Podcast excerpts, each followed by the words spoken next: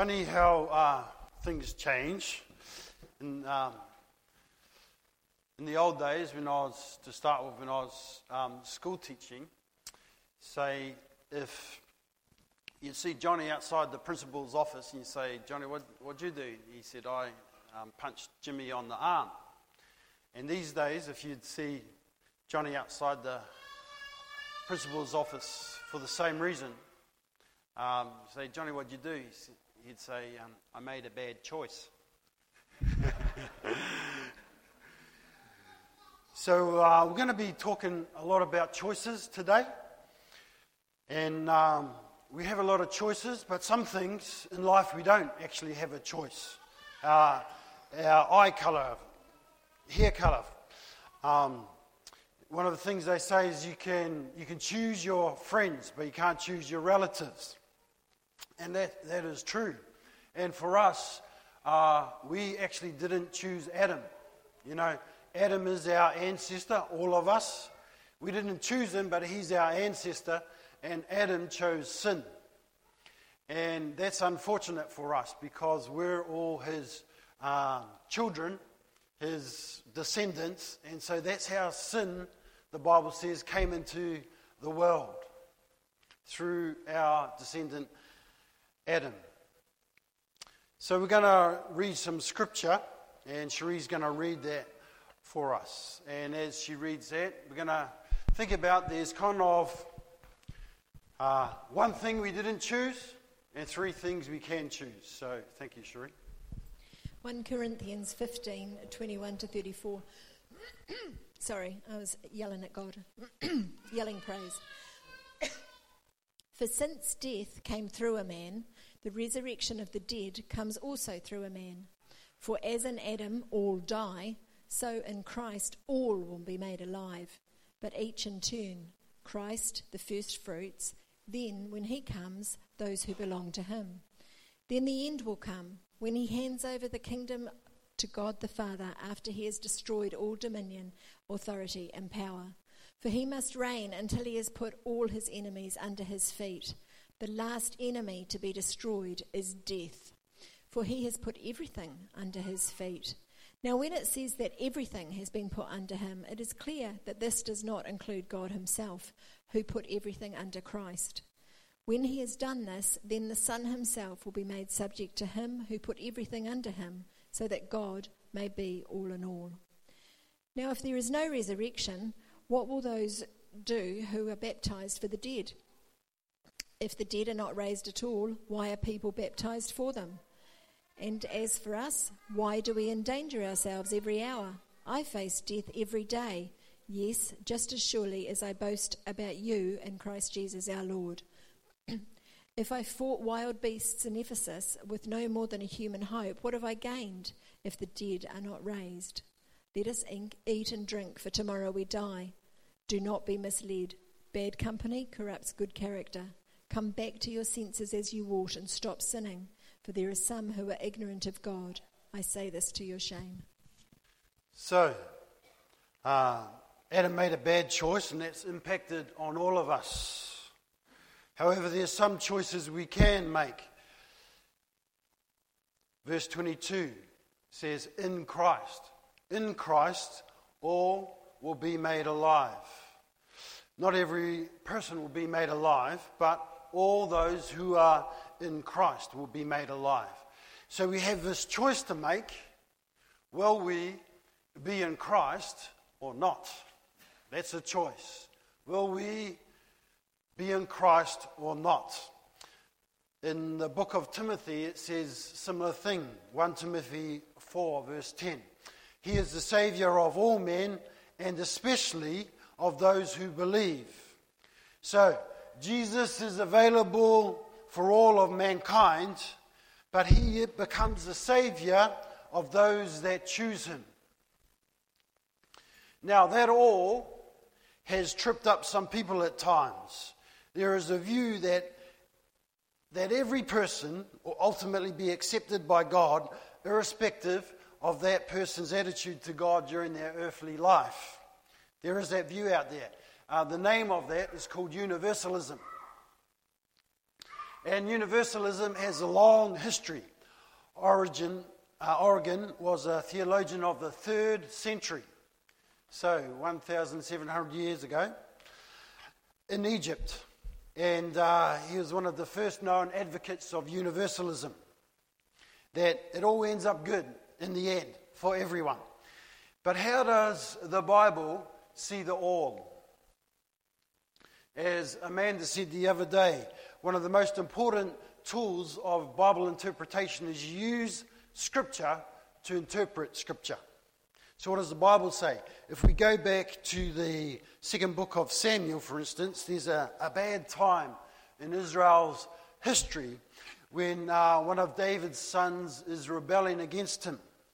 And, and uh, David can see it coming, and he rush, rushes out, out of Jerusalem, out into the country to escape his son Absalom. Absalom uh, marches in with his followers.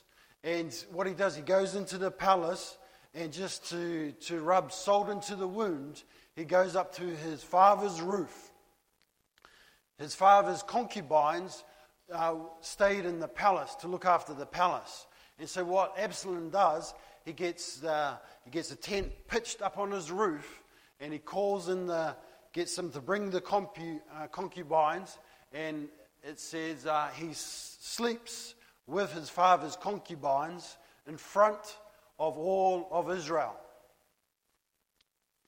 In the sight of all Israel, 2 Samuel 16, verse 22. Now, what does the all mean? It doesn't mean that all of the inhabitants of Israel watched, but the misdeeds of Absalom were available for all to see. It was, all, it was available for all to see if they wanted. And that is the meaning of the all here in Corinthians. That all who chose Christ, all who availed themselves of that opportunity to be made alive, it's available for all. But it is a choice. It is a choice to be in Christ or to not be in Christ. Now, what about those for whom it hasn't been made available, who haven't heard the good news of Jesus? And there are those. We'd meet them all the time in Africa, you know, been Muslim for generations. Well, there's a couple of things that help what Jesus said. Uh, number one, Scripture suggests that we will be judged on the revelation that is being made available to us. So, for instance, Luke 12 48 says, uh, Those that have had a lot of revelation available to them, much is expected. And those that haven't had, uh, less is expected.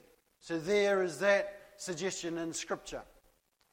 Secondly, Jesus said, Make the gospel available. Go into the world and preach the gospel. Matthew 28 19. Make it available. If it's not available to them, make it available. Preach the gospel. And there's a reason that I've labored this thing about universalism a bit. Because actually, there's a new push of universalism at the moment. It's coming at us again. You know, there's, there's, there's fashions that go round and round. Our kids saying, oh, last year, I think, Dad, there's a new haircut. It's, it's a mullet. What? it's not new. Universalism is not new, but it's back in fashion. So just, it's out there. And universalists, universalists say that you don't need to choose. But the clear thrust of Scripture is we do need to choose.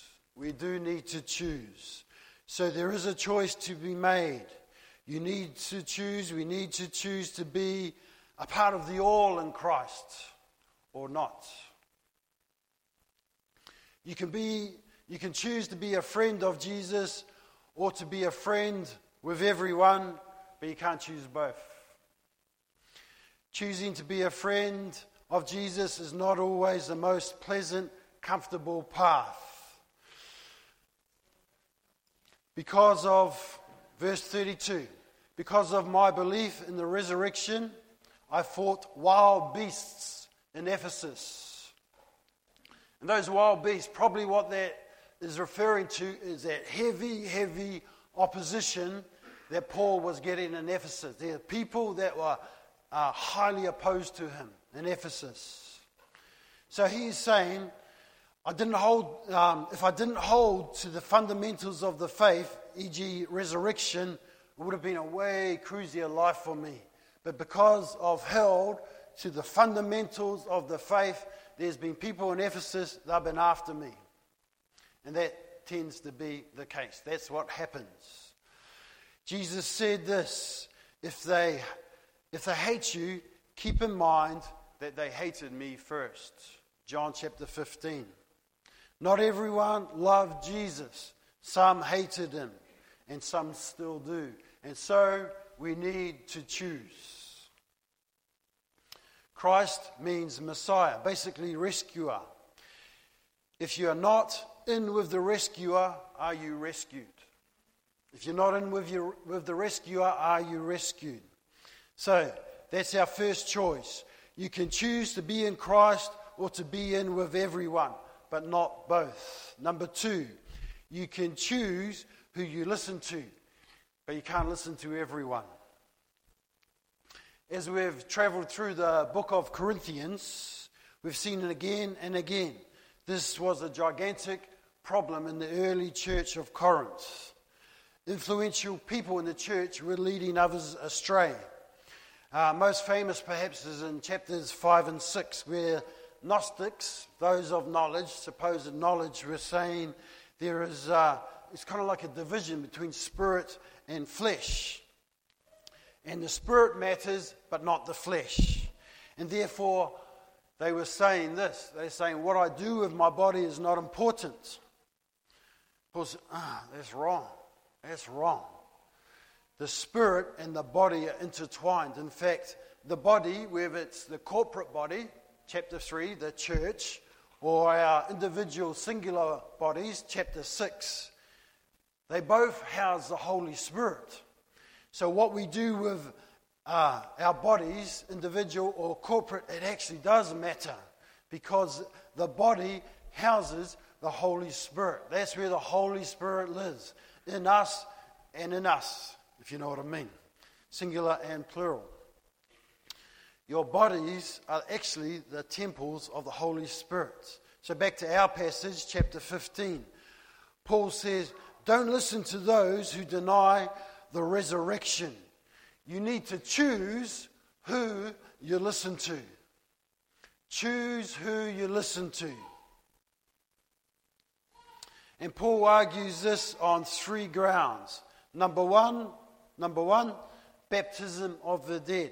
Number two, the fact that his and his companions were willing to face danger daily. Number three, opposition and persecution.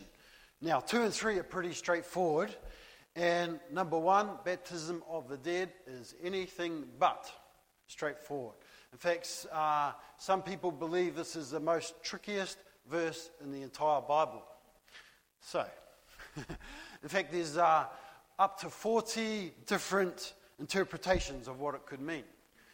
Uh, we're not going to go through them all today, but one that makes a lot of sense to me is this: is back then, at that time, in the church at Corinth, some were doing a baptism, a baptizing ceremony for dead people. They were doing it back then. Last weekend, I went to my brother's graduation in Auckland, and there were some there that uh, were graduated in their absence, in absentia. And they weren't there, but their names were read out, and they still, uh, it was as if they were there, and so they graduated in their absence. In Corinth, it seems this is what they were doing, that they were baptizing the names of dead people because they, they believed so much in the resurrection, they thought, wow, let's put our dead relatives into the mix here. And um, uh, Mormons still do this, and some other cults. Now, uh, there's no mention for many, many centuries of Orthodox ch- uh, churches doing it. It's not backed up by Scripture, so Paul is not advocating it. He's just saying, uh, these people are doing this. The reason they're doing this, not that I agree with it, is that they highly believe in resurrection. And so, you can choose to be in Christ or be in with everyone, but not both. You can choose who you listen to, but you can't listen to everyone. You can't listen to everyone. And if you do listen to everyone, it will harm you. Verse 33 Do not be misled. Do not be misled. The original word for misled is uh, planaste, where we get our word planet. In other words, wandering stars. So it's saying there, verse 33, don't get tempted to wander. And it follows bad company, and the original word is uh, homilii, where we get our word homily, English word homily, which means to speak or preach. So that probably means, most accurately, bad conversations corrupt good character. Bad conversations corrupt good character. And so this is about heresy. Heresy. And mention of heresy can get quite an emotional response. I found these thoughts, um, I read this, uh, helpful on heresy, so I'll read it. A basic definition of heresy is adherence to a religious opinion contrary to orthodox beliefs. So, uh, a second definition is dissent or deviation from the dominant theory, opinion, or practice. That's a good starting point for us. These definitions identify two key elements of heresy a dominant position and a contrary position with regards to religion. Any belief or practice that goes against the official position to the church is considered heretical. Of course, not every disagreement in the church is heresy. Having a different opinion is not wrong. But when the opinion is div- uh, divisive or maintained in defiance of clear biblical teaching, it becomes heretical. Uh, the apostles themselves disagreed at times. Acts 15, Peter once had to, um, and um, Peter once had to be rebu- rebuked for divisive and legalistic behavior. That's in Galatians 2. But praise the Lord, through an attitude of humility and submission to the God of truth, the apostles worked through their disagreements and set an example for us. So the problem of heresy is not only that it is different, but that it is destructive and divisive. There's a story of the Apostle John, the beloved disciple who wrote the Gospel of John. And the story goes like this it's passed through a couple of bishops. And Irenaeus, the bishop, um, says this story that John, one time, went into a bathhouse in Ephesus. And through the steam of the bathhouse, he spied a well known heretic called Cerinthus. And John immediately rushed out of the bathhouse, saying, Let us flee, lest the bathhouse fall down. For Cerinthus, the enemy of the truth, is within. Let us flee, lest the bathhouse fall down. For, the, for Cerinthus, the enemy of truth, is within. And so, John didn't try to engage the heretic Cerinthus, didn't try to get into a conversation to convince him. He just got out of there because he knew this. He knew that bad conversation can corrupt good people. Can I suggest that just as dangerous as hanging out with meth smokers is, is like downloading dodgy teaching or get, uh, that deny the central truths of the faith? I've seen it. Have you? Where good people, solid in the, in the central truths of the faith, have sort of imbibed have got dodgy teaching, and it's actually ended up wrecking them. Kia tūpato. Be careful. Be careful what your ears take in.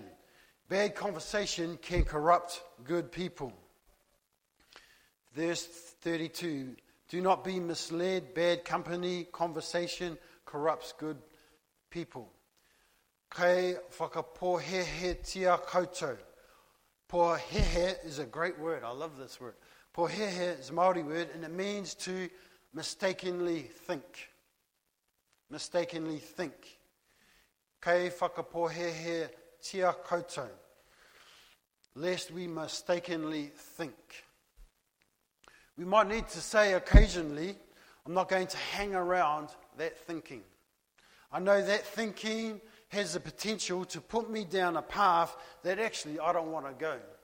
And, and it has the potential to be really dangerous for me. Paul said this he said to the young pastor Timothy, Watch your life and doctrine carefully. Watch your life and doctrine carefully. Not just your life, but your doctrine, what you think, your, your philosophy, your theology.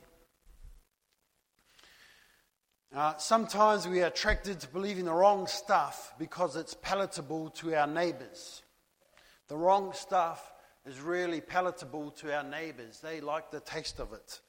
A third century example of this was the heretic Arius. Arius started teaching that Jesus was created by God and not actually God. That Jesus was created by God. And Arius started teaching that it was an almighty God and then lesser gods. And that fitted in really well with his neighbors. His neighbors were pagans.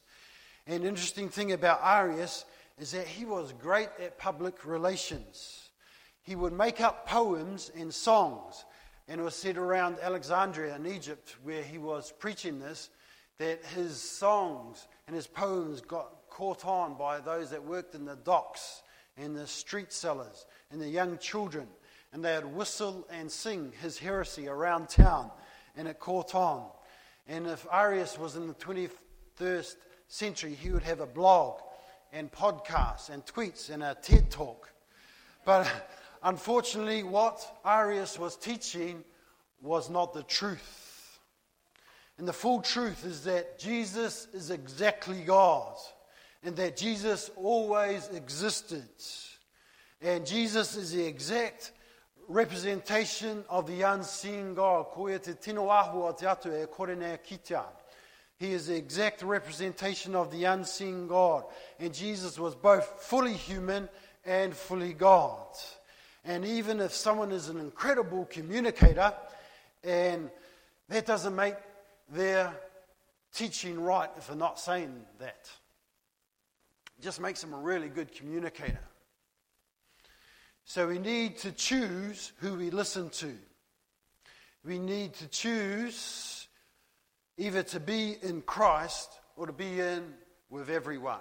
We need to choose who we listen to. And thirdly, we need to choose to focus on either earthly life or focus on eternal life. This is verse 32.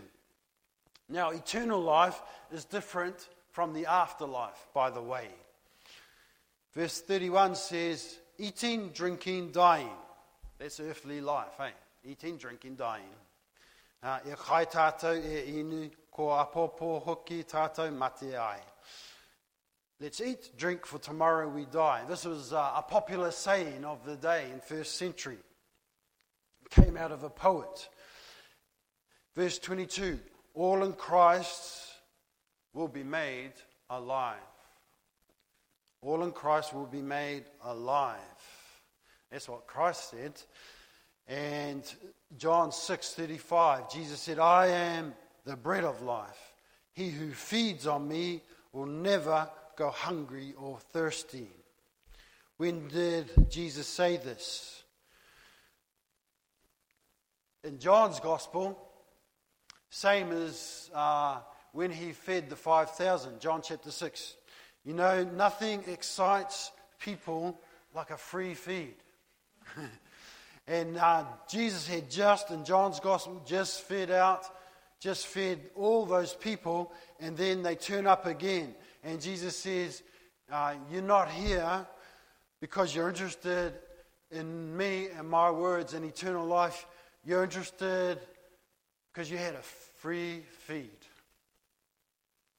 And Jesus said, Don't work for food that spoils. Just don't focus on earthly life. In a very sad verse is John uh, chapter 6, verse 66, 666, if you want to remember it. Many disciples, says John 6 66, many disciples decided not to follow him. They weren't just tire kickers, they were disciples, it says. They knew that it was decision time. They had to choose to focus on earthly life or eternal life. They had to choose. And eternal life is more than just afterlife. Eternal life starts now. Eternal life starts now and it carries on. That's eternal life.